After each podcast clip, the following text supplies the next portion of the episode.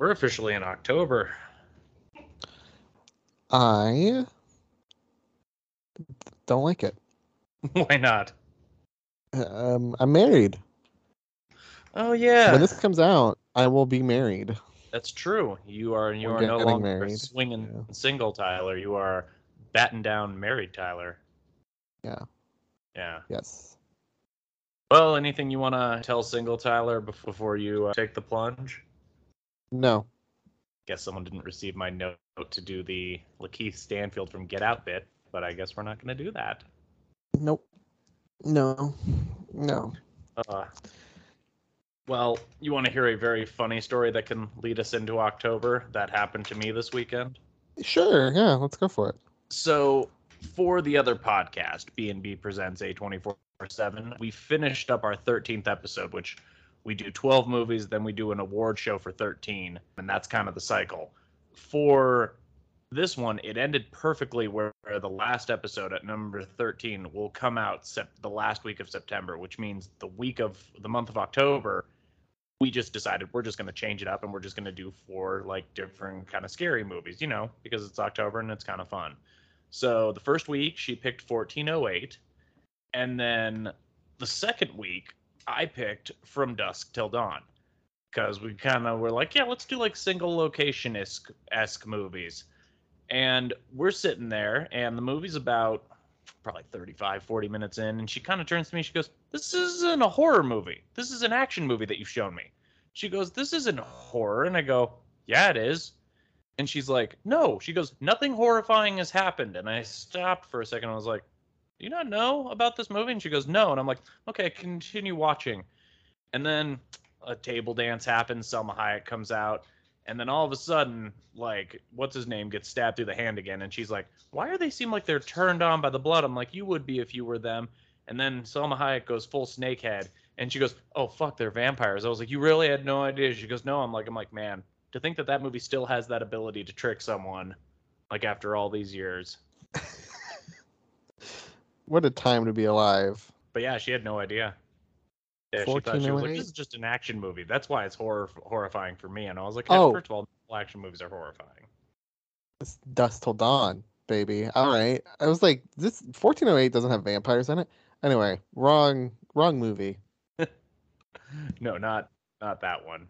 But yeah, that was basically the the story of how she first watched From Dusk Till Dawn. She liked it. She said it's very silly, It's a goofy ass movie.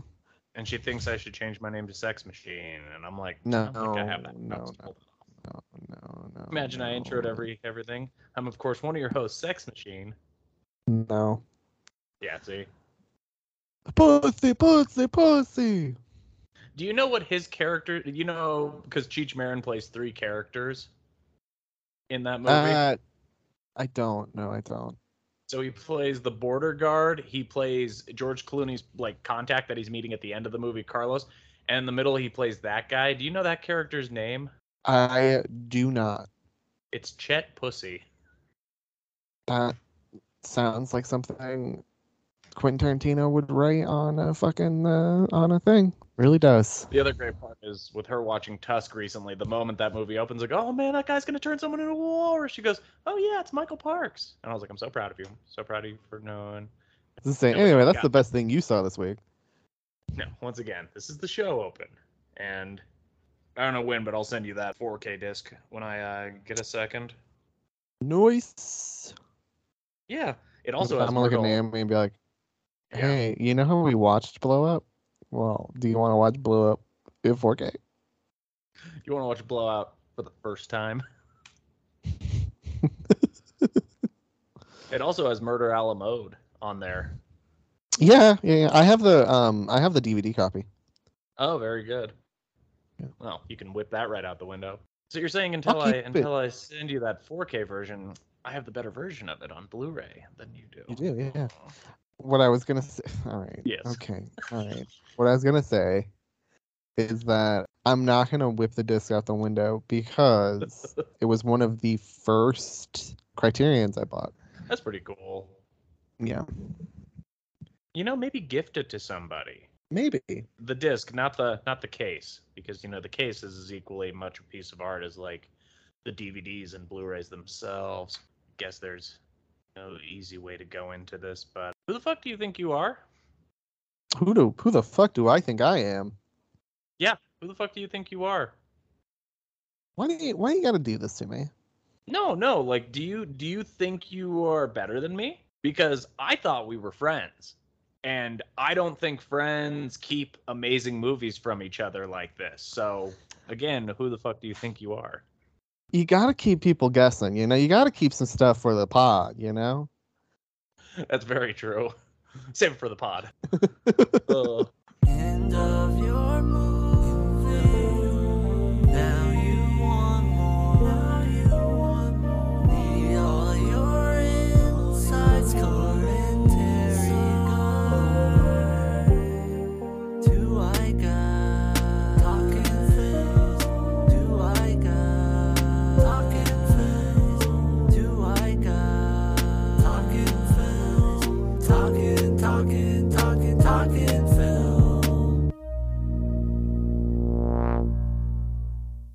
welcome, everybody, to TWGTF, or as everybody knows it, from the very spooky Georgia to the very spooky Minnesota. This is Two White Guys Talking Film. I'm, of course, one of your hosts, Ben. And I'm Tyler. Are are you my spooky little dude? You know, it's spooky season. It's fall. It's feeling like fall. Getting into the zone, baby. Who would have guessed that the first victim to die in the month of October would be your independence? Mm, I'm just kidding. Tyler will hear this in the future, but congratulations. oh, thank you. Thank you. Uh, I'm very excited for you too. I'm, I look at a lot of I, I look at most couples and I usually have a pretty good, good indication in my head whether they're going to make it or not just based on like subtle interaction and you two are in it to win it as far as I'm concerned. Thank you. Yeah. I don't know about that dog, but I mean who knows? I mean, I mean, he'll be around. He's barking right now because people were yelling at my stairwell. I think we've got to jump right into it and ask what is the best thing you saw this week? Because I need to spend a lot of time on these two movies because Ben might have gone back and done an old school move and written out some very heavy show notes. the best thing I saw this week, I saw a little movie. Actually, you know what? I'm gonna take a pause. Ben, what did you see this week? Oh man, I saw a bunch of stuff that actually jumped way up on our upcoming horror list, and I can't really talk about those because they may or may not be featured depending on when we switch. You know what? I'm gonna say this. Last night, I got home at work from 10, first night in three weeks, minus the week I had COVID, where I didn't have to do overtime. And the girl was already well off into dreamland, and I was like, okay, I'm not tired. I need to watch something. And I was like, well, let's see. I already knocked out a horror movie today. I was like, I guess I should knock out another Carpenter movie. So last night I put on 1992's Memoirs of an Invisible Man. Have you watched this yet? I have not. You're gonna go with that as your best thing you watched this week? I can't wait to talk with you about this movie. All right, all right. I'll watch it. I'll watch it. I'll watch it Thursday.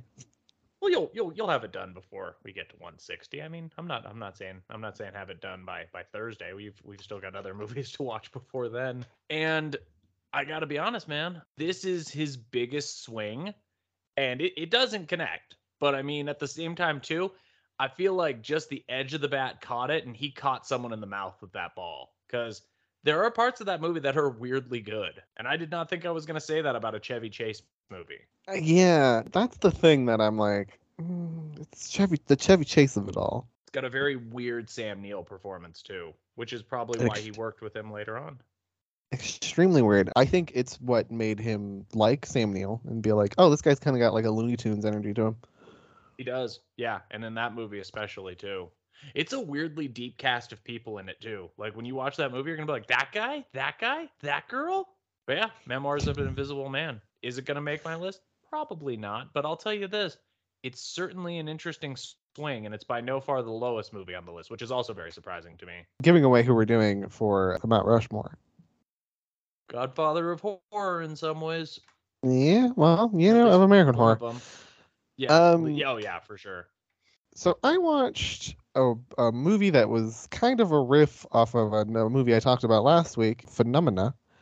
and I watched Lucio Fulci's Enigma, which is a riff off of like three different movies, and I'm not sure they work. They a lady in a coma takes over this woman who's like new in a boarding school and it's just it's it's all bad. It's all bad. It goes all over the place. It's a weird fucking movie. Probably a weaker Fulci in my opinion just because he doesn't quite have the budget that he normally does. So the kills aren't really there. But man, man oh man, is it fucking weird little little movie. So this is a riff off of Phenomena. Yes. Because I saw that this week, the Jennifer Connelly movie, right? Yes. Uh yes, Weird it's it's like a, movie, dude. it is a really weird movie. Um, Yeah. it's one of the weirder Argentos. That says that says something too. That really does. It does. It really does. But you know what? I'll say this though.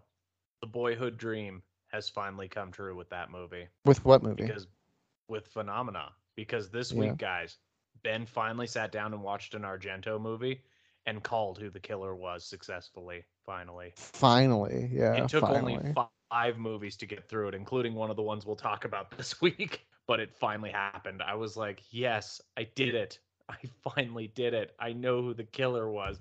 And I also, I'll say this: I was still even slightly kind of wrong. Yeah, they it does kind of do that. It, every movie there's it you're like, I think I kind of get what's going on here, and the movie's like, no, you don't. Yeah, it really does Judas affect you in the back of the head. Oh, but yeah, that would be so Enigma. And it, did you? It's an anthology movie. In some ways, it's it's not really. It's one movie that feels like he's kind of combined like four or five movies. I don't know if you've ever seen the movie Patrick, but. Patrick is a movie where a guy in a coma starts like avenging people who did him wrong. And there's the aforementioned phenomena. So there's like the boarding school thing.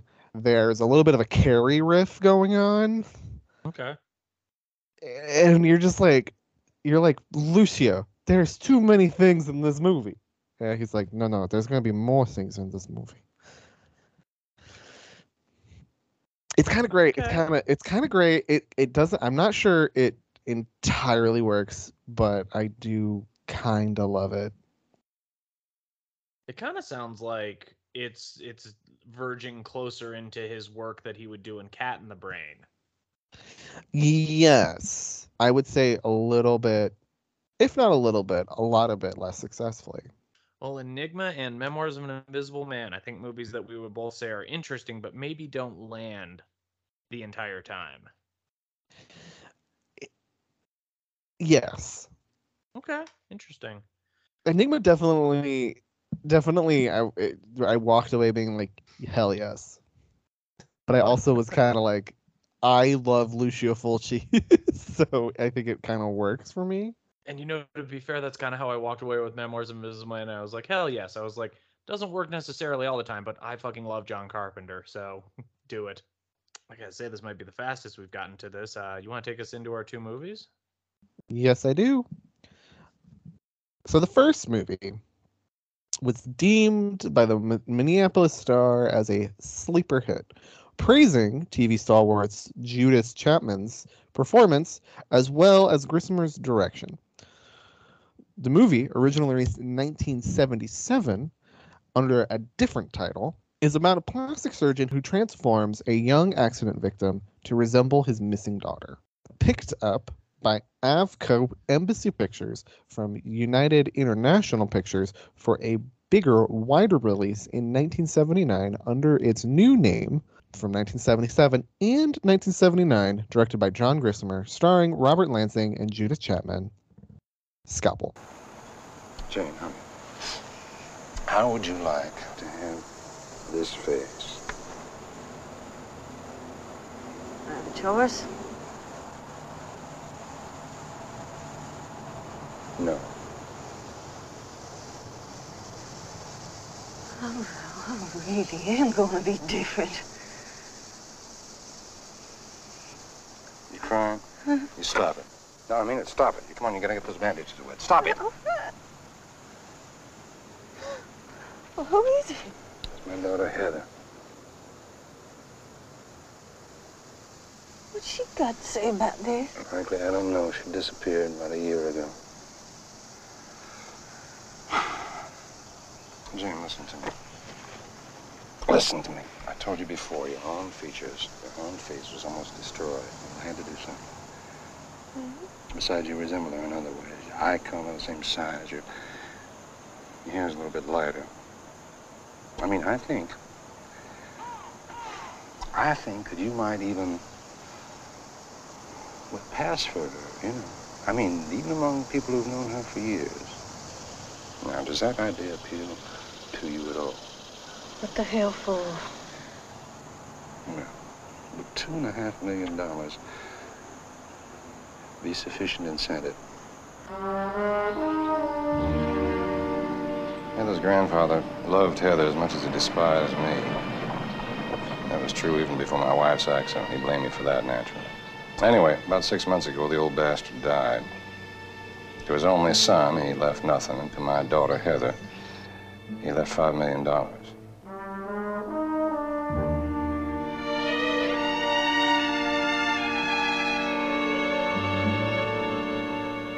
trouble. Not gonna be any trouble. Look, I can teach you everything you need to know. I mean, her mannerisms. I got tape recordings of Heather's voice. I'll study photographs of the family. Anyway, and you're only gonna have to impersonate her twice.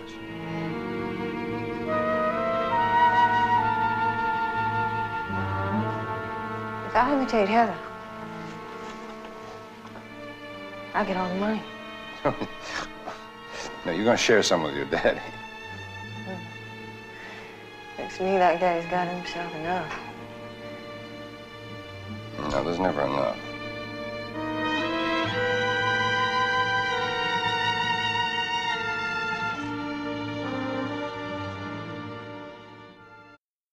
So I did some pretty heavy, extensive show notes for this because I was just sitting on the couch. at about seven hours to myself on Saturday, and I was like, you know, I'm just gonna bang out both of these movies back to back. And my first show note reads this: What do we think of plastic surgeons? This movie does not like them. Yeah, it does kind of make them out to be pretty monstrous human beings, doesn't it? Yes. Even from that opening where the guy's talking about plastic surgery. Yeah, I think this movie has a pretty firm anti-plastic surgeon uh, stance, especially this particular plastic surgeon. Well, he's a bad guy. Uh, Robert Lansing as Dr. Philip Reynolds is a bad human being. He he is a very bad human being. He's a charismatic, albeit kind of uh, rough and tumble psych- uh, sociopath. And the movie pretty much like right away is like, yeah, he murdered this guy, made it look like an accident, and then his quote unquote his daughter ran away. He tells the story like three different ways throughout the movie. Yeah. Which I think is pretty interesting that you keep getting different stories depending on who you are. Well, I mean, it's interesting for me because, like, despite this movie feeling almost like it could have been a television movie, it's got some real ambitious storytelling ideas to it. Yeah.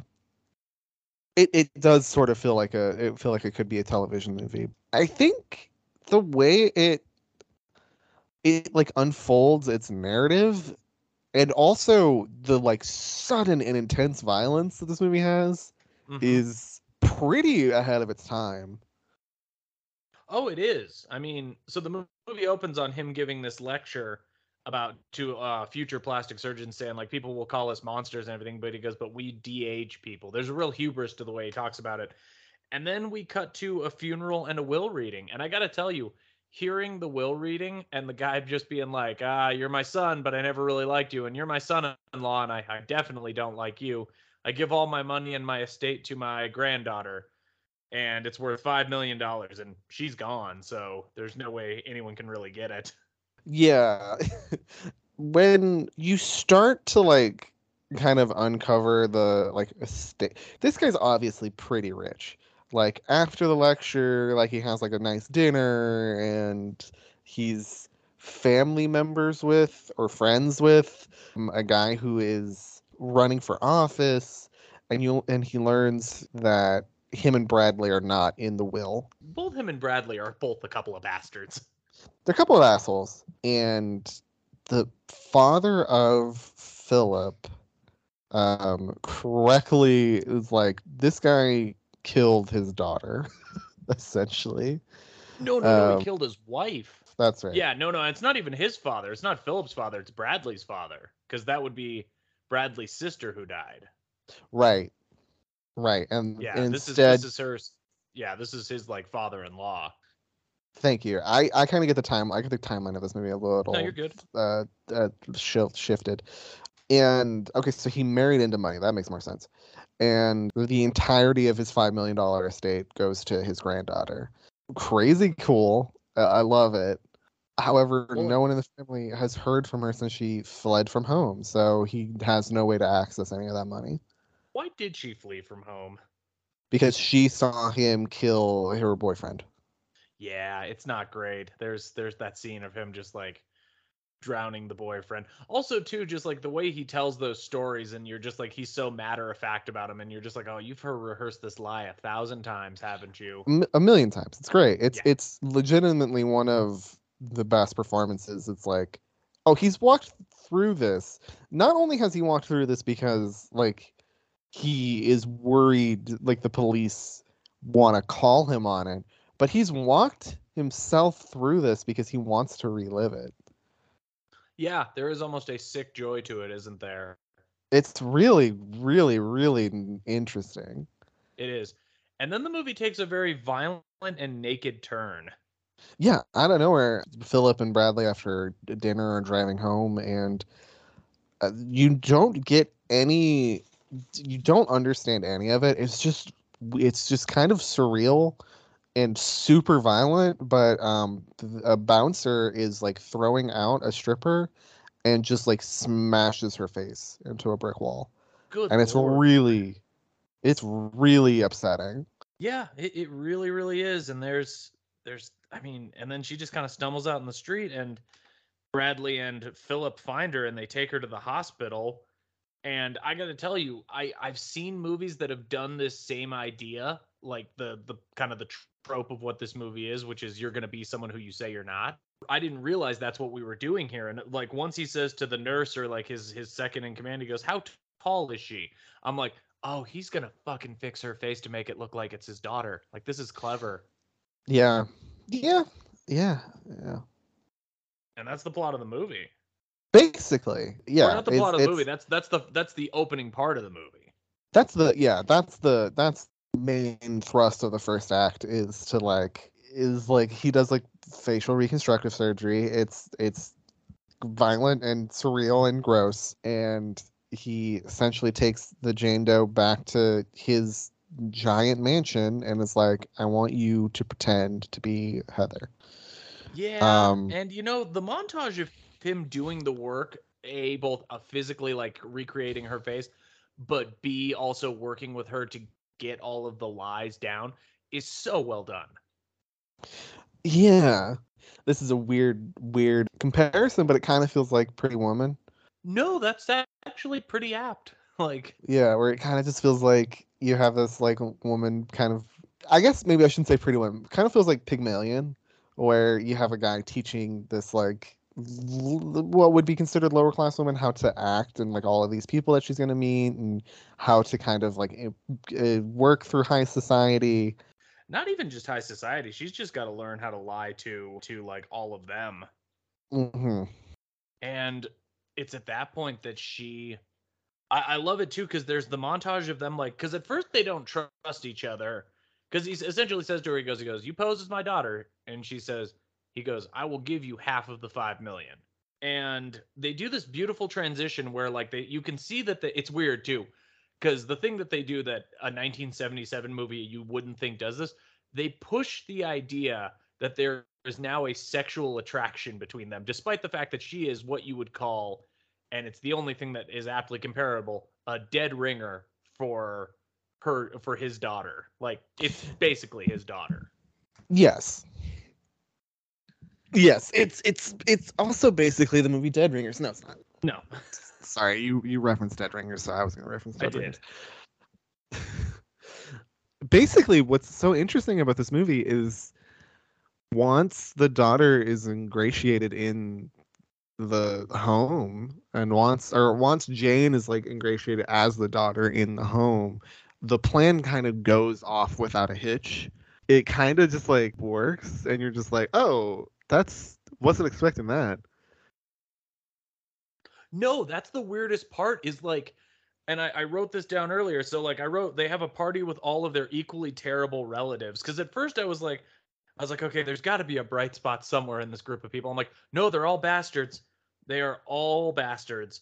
And the only person who's not related to them is a therapist who's at the party, who is either friends with someone you don't quite know how he's related, but you know something's going on. And if I wrote down, I was like, is the therapist the detective? And it turned out I was wrong. But they then go and they have the will read and they get away with it. And I wrote, I can't describe how creepy this is about to get. Like, they did it. Like, I'm like, how is this going to fuck them over? It's going to fuck them over. Because next- Yeah, yeah. Well, because they start a weird romantic relationship. And they also go to Six Flags. gross. It is gross. and I wrote this question down. What type of adult entertainment do you think the writer of this film enjoys? oh, don't even fucking start this. But they go to Six Flags. They go to Six Flags. The only person who seems kind of onto it is Uncle Bradley. He's the only one who's like, hmm, something's amiss here. This is disgusting. Because humor and horror are very connected. We've we've talked about this and agreed on this in the best. Low key funniest moment of the movie is where she goes to play piano and then just starts banging on the piano. And he's like, no, no, no, guys, there's something happened. Like he doesn't really explain it, but everyone's like, that was weird, right? Everybody's like, please, please play the piano. Please, please play this, this, this. li- Play us a little ditty, a little tune. And she, she's like, okay, and it's like, blink, blink, blink, blink, blink, blink, blink, blink, blink, blink, blink, blink. And everybody's like, damn, she like fall on her head a bunch? Like, what happened? That's what I would have told him. I would be like, she had a head injury. She doesn't know how to do it anymore. She can't connect the pieces. And only Bradley kind of suspects something. And I wrote down, oh no, Uncle Bradley is going to ruin it. Or maybe not.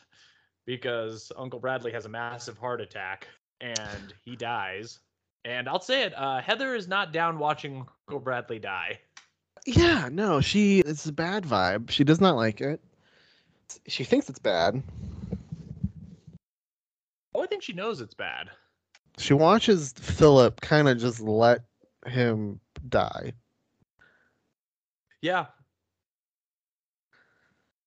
And Philip's way too calm about it. Yeah, no, Philip's like, no, it's cool. Yeah, we're good. Don't worry. He's not going anywhere. Like he's he's done. And I'll say it, you cut to another funeral and I'm going to put it out there. Bradley says earlier in the movie almost 30 minutes before, when I die, I want everyone to have fun. And they pay that joke off 30 minutes later and it is great. Oh, it's it's incredible. They do the Southern country. Uh, you know the movie Live and Let Die? How it starts with like the huge New Orleans funeral It's march. a New Orleans. Yeah, it's a New Orleans funeral march. Yeah. it it it it starts it continues from that movie into this movie and it's it's great they're all dancing in the uh, graveyard, like whooping it up, having a good time for Bradley. And then I just need to pull a quote that I said out loud as I was sitting alone with the cat. And I wrote, to quote myself as she peeked over the statue, that bitch is alive. Oh, fuck, that bitch is alive. I'm here for it. She's alive.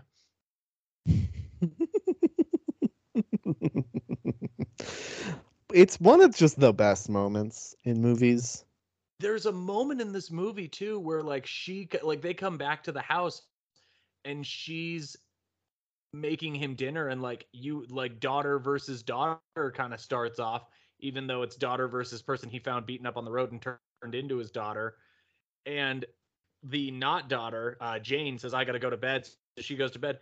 And Heather and him have a sit down and talk. And you're like, oh, is Heather as awful as he is? Like, you don't realize that she's actually like playing him.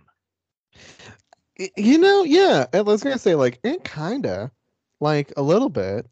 It's I'm not gonna say she's bad or horrible, but like everybody what what what I think is interesting is that for the most part this movie everybody is trying to screw everybody out of the money. Yeah, but Heather's trying to do it honestly because she knows something else. Exactly. And it seems like he's got to make a choice between daughter and lover. And His choice is neither. why settle when you can select? And there's a moment where like he goes up and like talks to talks to Jane and she's like, "What are we gonna do?" And he goes, he goes, "We'll worry about it in the morning." And I wrote down, "Damn it, Philip Reynolds' penis! You should worry about it tonight. She's obviously out to screw you over." you know, he was like, well, you could go with daughter or lover that looks like daughter or a secret third thing. Which is the worst one, honestly. Yeah. And he tells Jane that he'll hire a hitman to kill Heather. And Psych actually hires a hitman to kill kill Jane. As you see of Jane is Jane is like running off in the woods and a bumbling fucking idiot is following her, her um, in a great scene. And Well, when he gets to the house, that, yeah. the way that they do that twist where they go to that club and you see that guy there and then that guy shows up at the house and there's that reverse honeymoon killer shot of him coming up from the basement as opposed to going down and he comes up and then he comes out and he starts washing his hands. He goes okay i'm all done down there. And you're like wait a minute did he not kill her? And like you realize what's going on that like he's actually like got her got him to go get Jane and then like they get pulled over and he does that. There's that there, I'll say it too it's one of the most effective moments of acting in the movie is when Robert Lansing is talking to the cop and he says like and he says tell him who you are. And he goes he goes well this is my dad. And he says this is my dad. And he goes I don't know what kind of joke you're playing at but like I just picked this woman up. And you're like oh I guess Philip Reynolds had the cruelest of intentions overall. Well, it's when I realized it a little early because it does the cross cutting between the plumber, who you think is supposed to be the hitman, yeah. and them, but they're going for a swim. Did you catch where they're swimming? exactly where the mom died Yeah. And I was like, oh, clever. Yeah, clever little movie. Clever little movie. I like is it. the is the funniest image in the movie him just paddling on that little paddle boat thing while she drowns? Yeah. Uh, yeah, I think I think that's pretty funny. It's it's kind of It's great. such a- it's so yeah. Go ahead. It's so weird. Well, like I didn't get it the first time I saw it. I was like, that's kind of weird. And then when I watched it again, I was like, oh. Yeah. And I gotta say this: you think that he like he starts to like he comes home and he tells he tells uh Heather like I got rid of her because she was a copy of you. It was terrible or it was it was a good copy, but there's only one thing I want: the original. And you're like, oh, you're you're creepy. You're creepy. And then from behind, fucking Jane comes up and whacks him across the back of the head. And I will say it: Jane is in a bikini bottom and a policeman's top of his uniform, which I wrote is this a team up coming from these girls and is there just a shirtless dead cop in the woods somewhere because that's that's what i took away from that it's incredible. Incredible little funny. detail. that's the cop's shirt is he dead what happened the movie ends with them taking philip away and you find out that like heather has known for a long time like what he was and like the where she was for the last year and a half was a sanitarium and they were trying to figure out a way to prove what he was Mm-hmm. You can make this movie today. I swear to God, I think you could make this movie today. You could. I think you could. I think it would be a lot. It would be, I guess, roughly the same amount of budget. Might have to cut some Yeah. some stuff, but you can make it work. The ending where it's like they drug him and he experiences like all of those like horrible things, and he kind of sees like everybody Yes.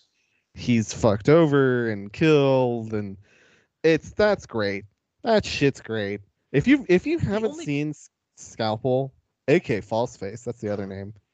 You sh- you gotta watch. You gotta watch this. This is a good little chunk of southern fried horror.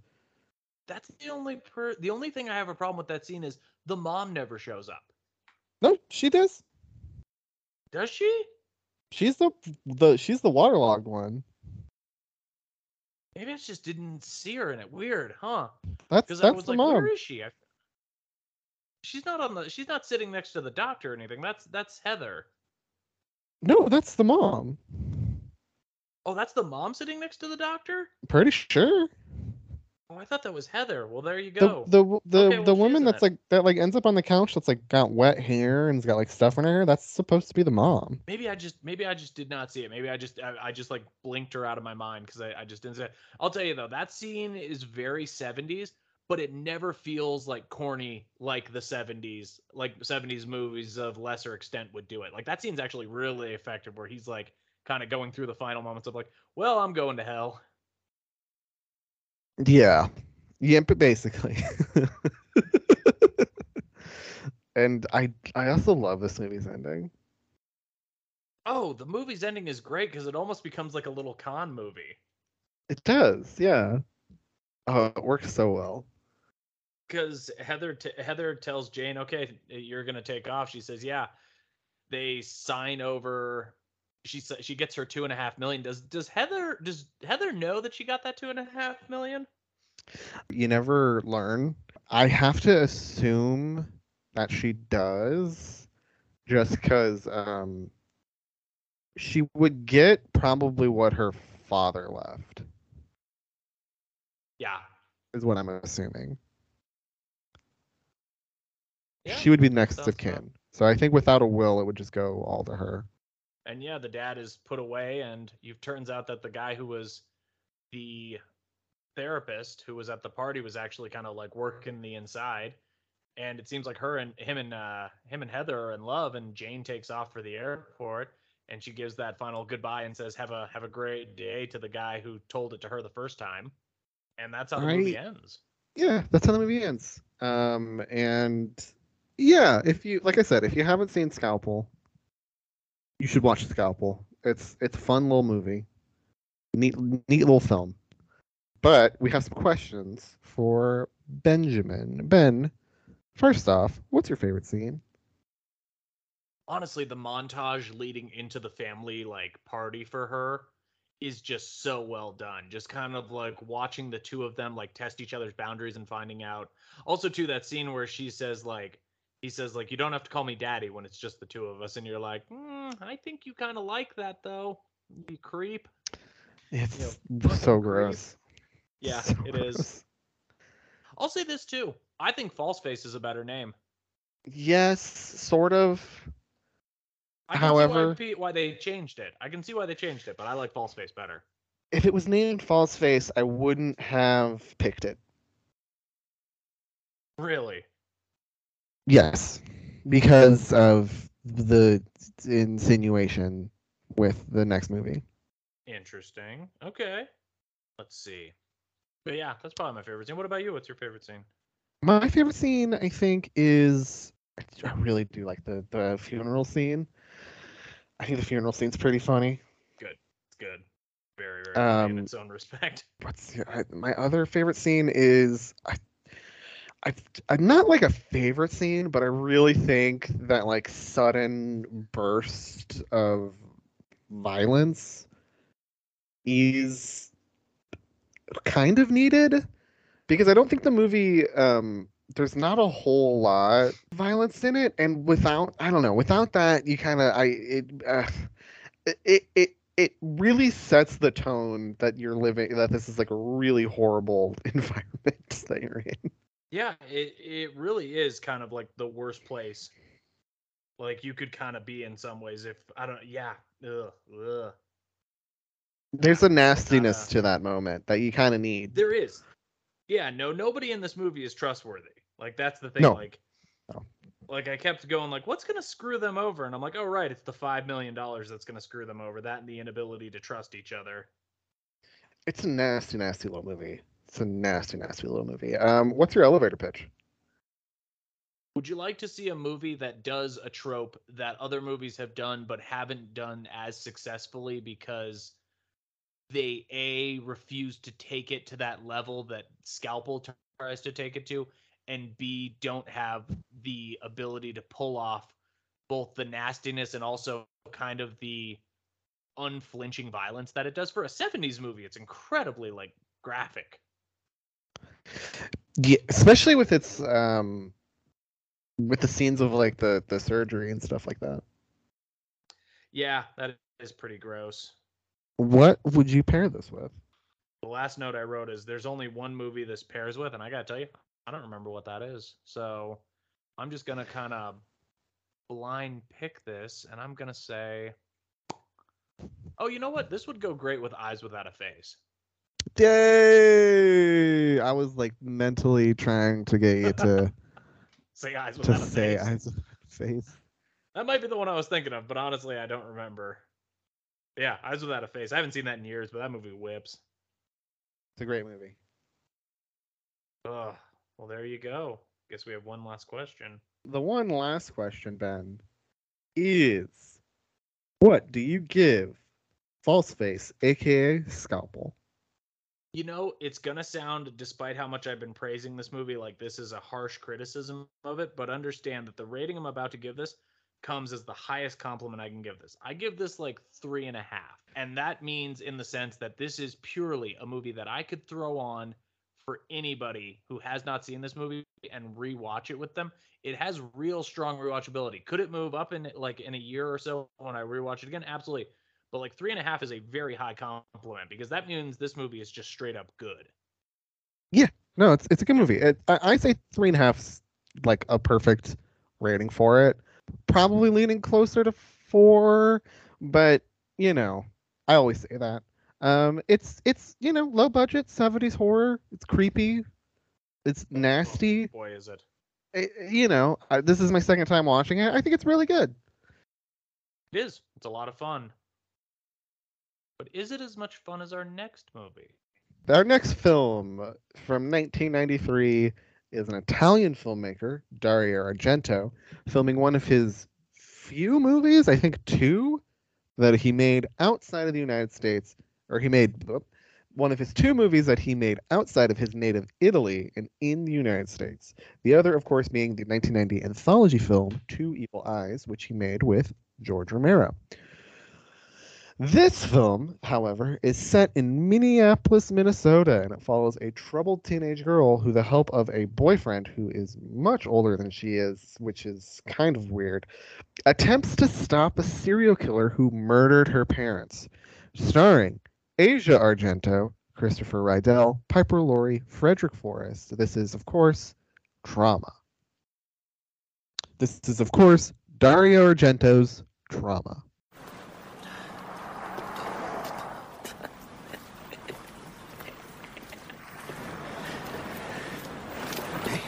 Want something? Are you Dr. Lloyd? Yeah, maybe in another lifetime. Linda Hey, you got any money, man?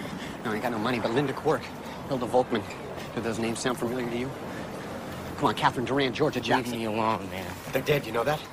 So people die. It happens every day. They were decapitated. What? I said they were decapitated. Oh man, man, that wasn't my fault. I know, but if you're Dr. Lloyd, come on, you gotta tell me something. Look, man, it's already too late. Come on, please, you gotta know something. I don't. Now leave me the fuck alone.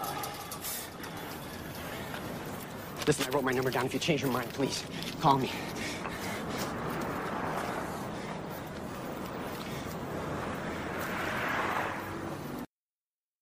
Asked you about plastic surgeons above. How do we feel about chiropractors?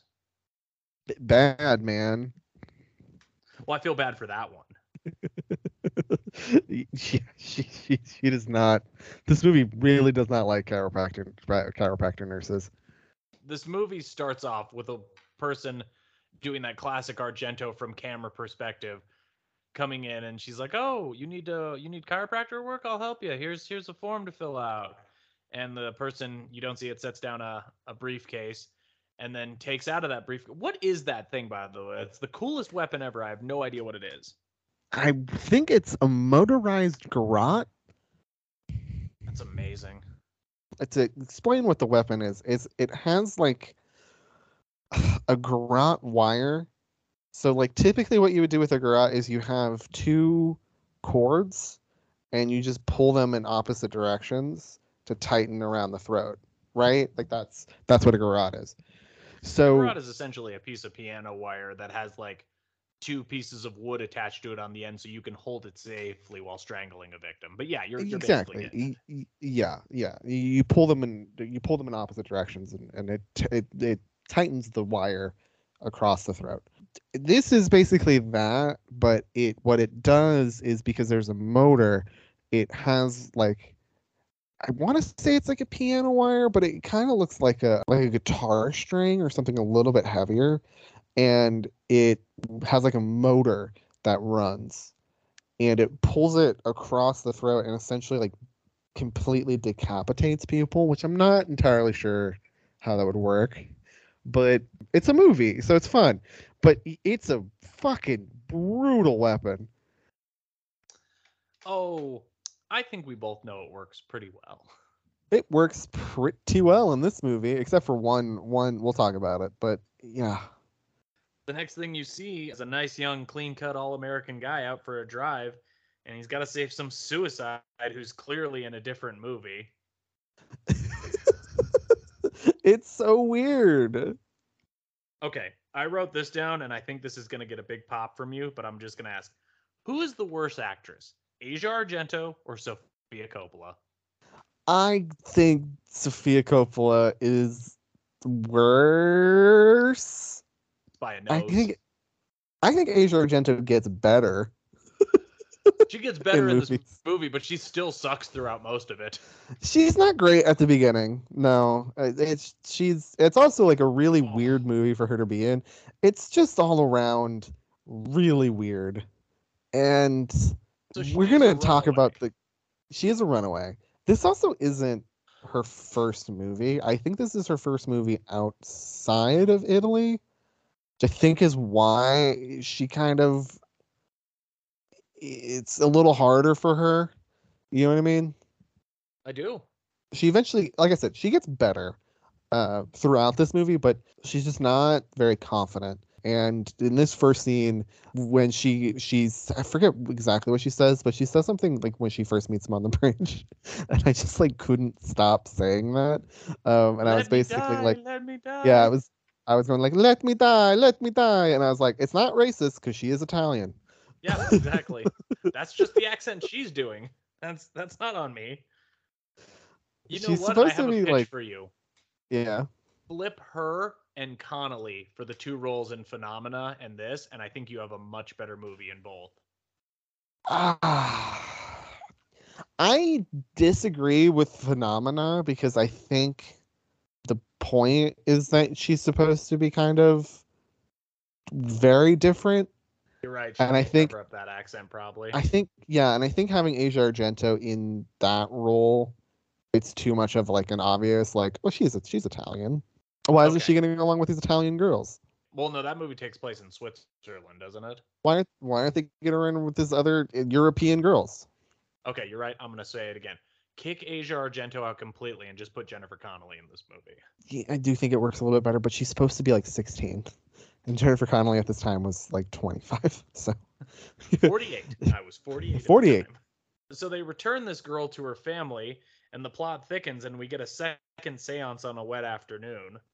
we do. It is not a real seance. She isn't. she's not it's run by Adriana, who is supposed to be Romanian. I guess she's supposed to be a fake seance, but the seance looks pretty real to me. Essentially, she's like, I know who the killer is, and the killer is in this room. She's not wrong. and then all hell breaks loose. Uh, the the window breaks. They run out into the the fucking wilderness, and Aura sees someone seeing two heads, and you see that it's the head of her father, and you don't really see who the other head is, and you're told through a news snippet that both of her parents have died. I'll tell you this: she's being she's being a little hysterical. Honestly, she's being a little hysterical for someone who didn't like her family as much as she said she did. Getting a little too upset for my liking. this is when you start to start to realize that like oh man um pino donaggio pino what is it pino doniaggio italian names um his score is not working for this movie It's different. It's very different from most Argento It's scores. not fitting very well Do you think you would have had better luck hiring Jane from the first movie to score it? I yes, I think his original pick of Goblin would have worked really well. Oh, there you go. Uh, he wanted Goblin to do it, and they're like, "No, this is a real American movie. You can't have Goblin do your fucking scores anymore." And he's like, "Okay, I guess I'll get the guy from fucking De Palma movies." hey, what did I do? Hey, why am I why am I getting blowback? D- Don't worry, uh, Donaggio. I love his scores. I think he's great. It's Yeah. just his scores do not work with Argento's sensibility. It's fair. It was at this point in the movie I wrote down, I think I know who the killer is. And I, I thought it was that fucking neck brace wearing uh, psychiatrist. I was like, it's got to be him, right? And You thought it was, was. Frederick Forrest? Yeah. Yeah. No, it was Which I believe I texted you. I think I know who it is. And you're like, Ben, don't do this to yourself again. well, it's because you sent a picture along with it, and I was just Yeah. like, I forget exactly what I said, but I it was You it sent me was back essentially. just Mike Ehrmantraut's face. Oh yeah, I sent live mic reaction. Yeah. it was funny too, because like when the thing happens where her parents die, that movie kind of makes you forget, even though it's only been going like 25 minutes, that that woman got her head cut off by that garrote thing.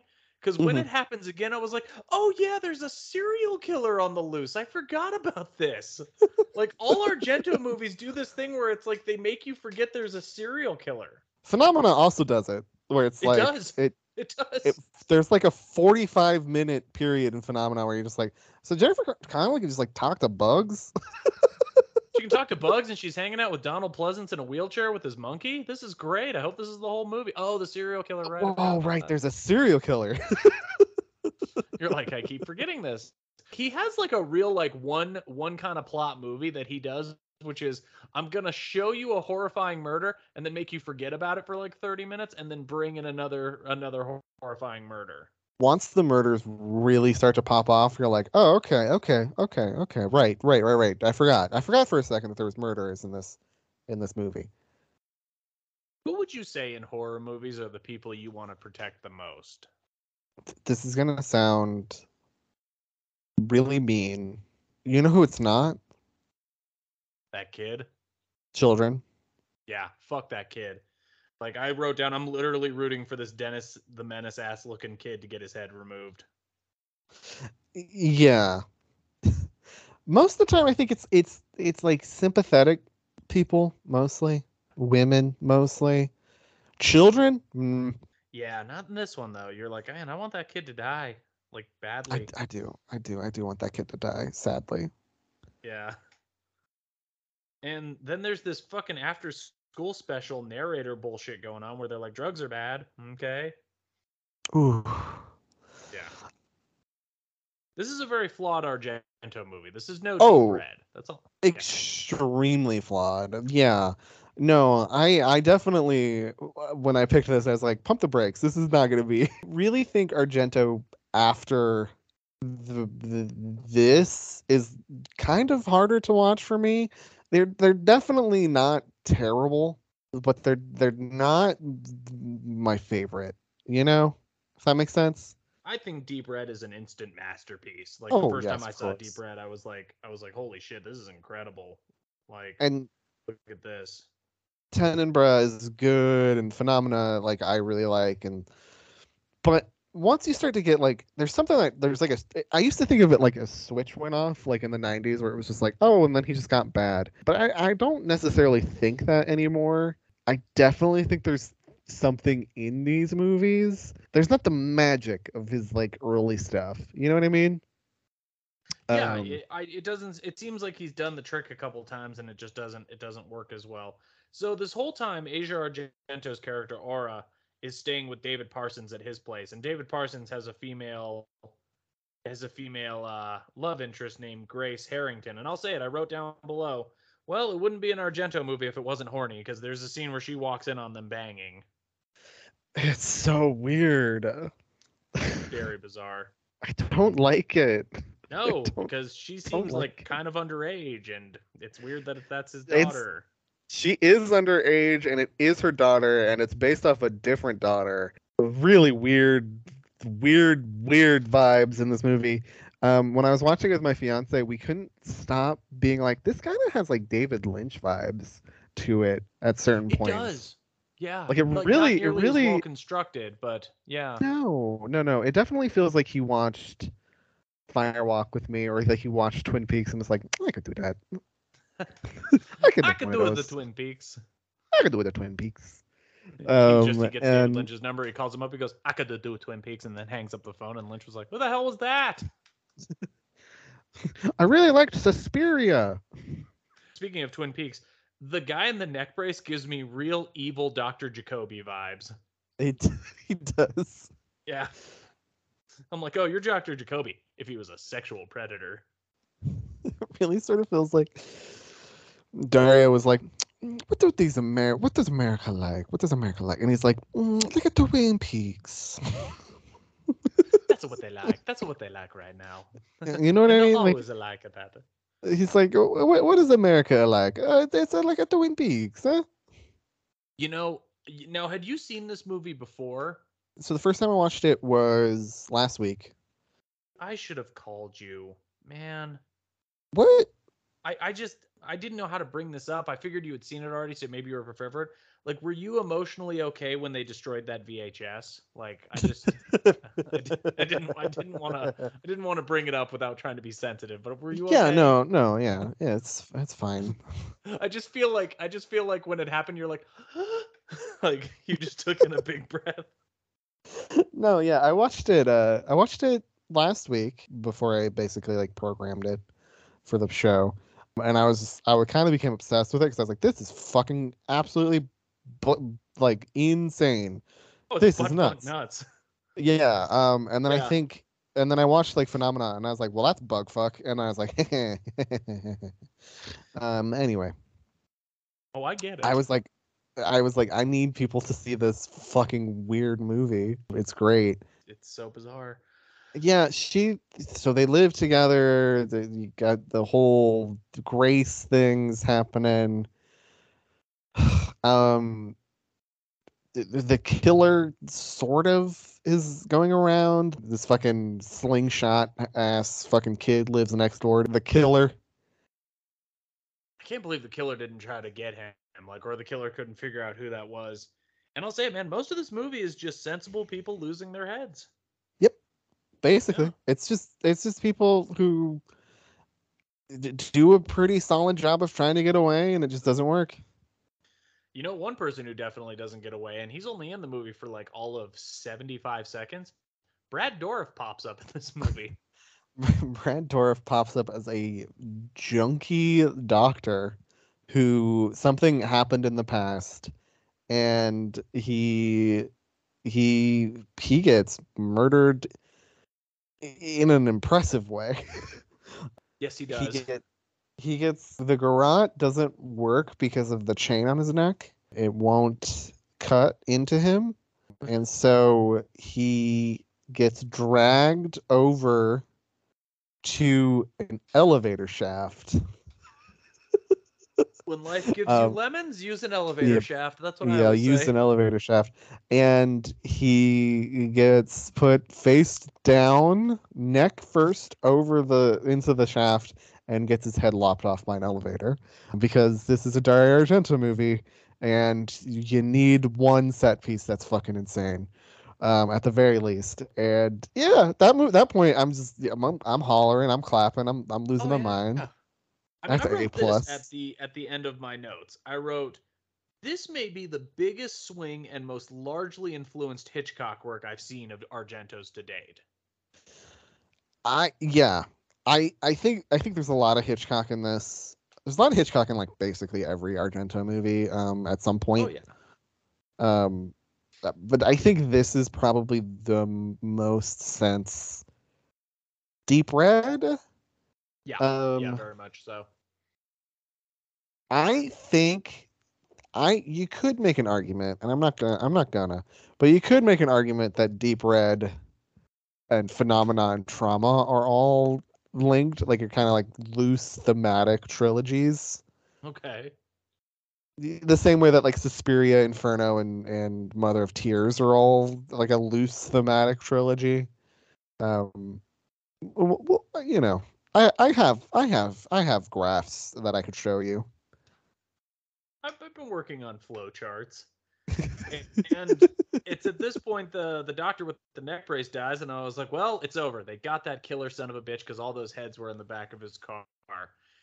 And then it turns out I was wrong. And And then you're like, it. then you're like, just to take a sip of my drink and check how long, how much more time is left in this movie. Thirty minutes. yeah, that's that's that's what I did. I was like, so this movie's got to be wrapping up. That was a quick. I was like, how the fuck are you gonna keep this going for 30 minutes? Is it just gonna be a love triangle between Asia Argento and that Grace chick with uh, the main guy? And I'm like, thank God it's not. And and I gotta tell you, man, I once rode in a limousine with her. I really wish younger Ben would have known about this movie to ask her about, because turns out Piper Laurie was not gone. Piper Laurie's like, hey, I lived. Turns out I didn't lose my head, only my husband did. It's great. This is a great little moment where they they it's essentially some time has happened um and because like Aura my they David thinks that Aura has died maybe killed herself um and so you kind of you get like a flash forward in a weird way where uh the movie kind of like you're like well what the fuck happened? Like Naomi was there like what happened to David? Like why is he a junkie on the street? And I'm like oh you, there's some time. He's like lost his job. He's kind of destitute because of what's happened. Um and he gets kicked out of a pharmacy for trying to run a fake uh fake uh script scran- script fake script scribble scrabble um and he sees Arya's bracelet from earlier in the movie. He has like this like moment where he's like looking at her bracelet. It's very distinctive. It's like a, two snakes meeting in the middle, I think. Yeah, it is. It's actually weird. Yeah. There's a similar thing in the movie Barbarian that came out this week that just reminded me of that. That's weird. I wonder Don't if that's the influence. Say anything. I'm not gonna I'm say anything. seeing that movie this You can go experience that movie. Yeah, you can go see that movie on your own. I ain't gonna say shit about it. and he follows the person wearing it and it takes them to the house across the there is next door to Gabriel who's that shitty little child that I fucking hate um I don't know why I, I Cory Garvin if you hear this I'm sorry um you you're probably a really good person it's just Nah, something he sucks. I can tell. it's something about this character that I, I don't like. Um and Like I want to V trigger that kid in the back of the head. don't say that. What? I want to run at him and put my knee into the back of his head. It's not something weird. I just don't like him. I can't help that I was rooting for the killer. And yeah, it turns out her mom didn't die, and the mom's been doing all the killing, and you're like, fuck, I was so close. well, hold on. David breaks into the house, finds a nursery, and finds the much, the much dis- gross uh, corpse of the decapitated infant, and then uh, Drita shows up and locks him in the knocks him unconscious.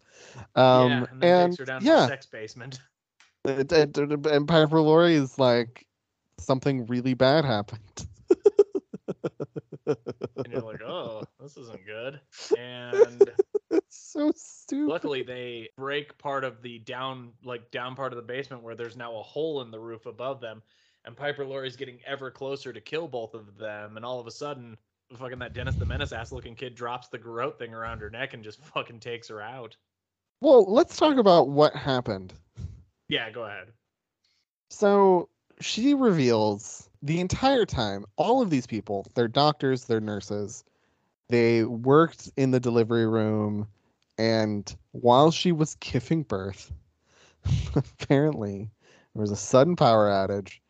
Dr. Lloyd reacted with a jolt at the power outage and might have accidentally sliced off Nicholas's head during the delivery. And it's not good. It's I remember when this scene happened, I literally was like, no, they can't possibly. Like literally like the scene played out and I was like, they can't possibly be saying what I think they're saying. I gotta rewatch this. And so I like rewound the scene and watched it a second time. And I was like, they're saying that he accidentally decapitated this fucking baby. And I was like, I I don't believe it. I don't believe that this movie went there. I really don't. That's the thing about Argento, man. Like, just when you think you're like, okay, well, they're not gonna do it, are they? And then like, then they do it, and you're like, well, fuck, they did it. Mhm. And yeah, so uh, Gabriel puts the garrote around Adriana's head, lops her head off. Her head rolls on the floor, going Nicholas, Nicholas, Nicholas, which is the funniest moment of the movie. Um, and yeah, It's, It's- it's- top five. it's it's over. Uh, there there's another moment where he gets to he arrives just a little late to someone getting their head lopped off, and like her the head is like separated from the body, and is attempting to say Lloyd, and like the eyes are moving, and it's probably it's a very simple special effect, but man, is it good. It is. It's very effective. Actually, all the effects in this movie are effective. It's a Savini movie. Yeah, it is. Good old sex machine himself. And yeah, that's kind of how the movie concludes, isn't it? Yep. That's it. That's the end of it all. Ben, what's your favorite scene? You know, you're right. She does get better throughout this movie the more I think about Asia Argento, because by the time that movie concludes, it's actually, I'm actually kind of enjoying what she's doing. But I would say probably the seance, actually. It is the seance. The seance is good. Yeah. The stance is good. They're I think the seance. a bunch of liars. the seance really I think sets the vibe. It does set the Uh, vibe. Without the seance, I, I think the movie kind of doesn't come together very well. Um, I think my favorite scene, oh man, the whole hotel sequence is pretty great. We didn't really talk about it, but that like the murder sequence at the motel at the hotel that they stay at for a little bit. Oh, yes. That is very good. Well, it's like nobody The- can catch this killer. Yeah, no, they she's slippery, slippery. She's a slippery little minx. Yes, she is a slippery little minx, isn't she? Yeah. Why? Why? What? How else do I describe it? Um, I don't know if Piper Laurie was a minx at the time, but What is your elevator pitch for this movie? do you want to see a slightly flawed Argento movie that still, despite maybe not landing in the story department 100%, lands in the absolutely butt fucking sanity department? Because that's trauma for you. You want to see one of the great horror filmmakers attempting to make a 90s horror movie in America and it not kind of not it's not really working? This is really his like kind of John Woo thing where he came over to America and made a couple, and then the- like we were like interesting, and he's like, yeah, I'm going back. D- This was yeah, this one did not pan out very well. I don't think this movie made a lot of money. Um, No, probably not. So, yeah, like yeah, what? Yeah, Ben. Guess what? What do you pair this with? Actually, you know what? Uh, just to take it back to Hitchcock, I would probably pair this with Vertigo. I don't know why. That just makes sense when I say it out loud. Well, that's a that's a str- that's a strong pick, Ben. Yeah. What about you? What would you pair it with if you didn't have to put it with this? Um, uh, I I like the pair. I like this two pairing together because they're they're movies where uh, doctors suck. They do, don't Um, they? Um, and that's kind of, and then also the the callousness of pairing a movie with scalpel with a movie where a baby's head gets lopped off with a scalpel is is pretty rough. It's Um, pretty brutal. It's, it's, a, it's a really mean thing I did. Um, but I think I would pair this with if you if you're like you can't do this, you have to pair, you have to you can't be that mean. You have to pair it with something that's decent, uh, not decent, but something that's that's uh, that that maybe flows a little bit better. I would pick it with uh, I'd pair it with 1982's Raising Cain.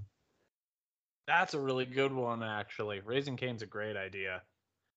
Uh, ended up on our best of the horror decade last year. Yeah, yeah. I think, and I have a sec. I have another question for you, Ben. If you had seen this Yes. before our best of the horror decade, 1990, would it would it have made your list? No. No. I don't think it would have made mine, but I think it would have been like a outside looking in. I think it would have been really close to the list. Interesting. Okay. Well, there you go. Man. Fucking trauma. What a weird movie. I don't know if I'm ever going to watch it again, but I'll think about that movie a lot. What what's your rating? Two and three quarters. It's flawed. That's its biggest problem. Is it's it's pretty flawed at moments, and there are things about it I don't like. But like, I still can't argue that there is a fucking swing being taken here. And you know me, and I think it's something that both of us can agree. I think we, the older we get, appreciate swings than we actually do connections with the ball. You know what? I respect it. I think this movie is a fucking blast and a Oh, joy it's fun. and No, no so fun. I think personally, I'm gonna give this uh three and a half. Good for you. So you think this is as good as Scalpel? I do, I do. Interesting. Okay. It's a different type of good.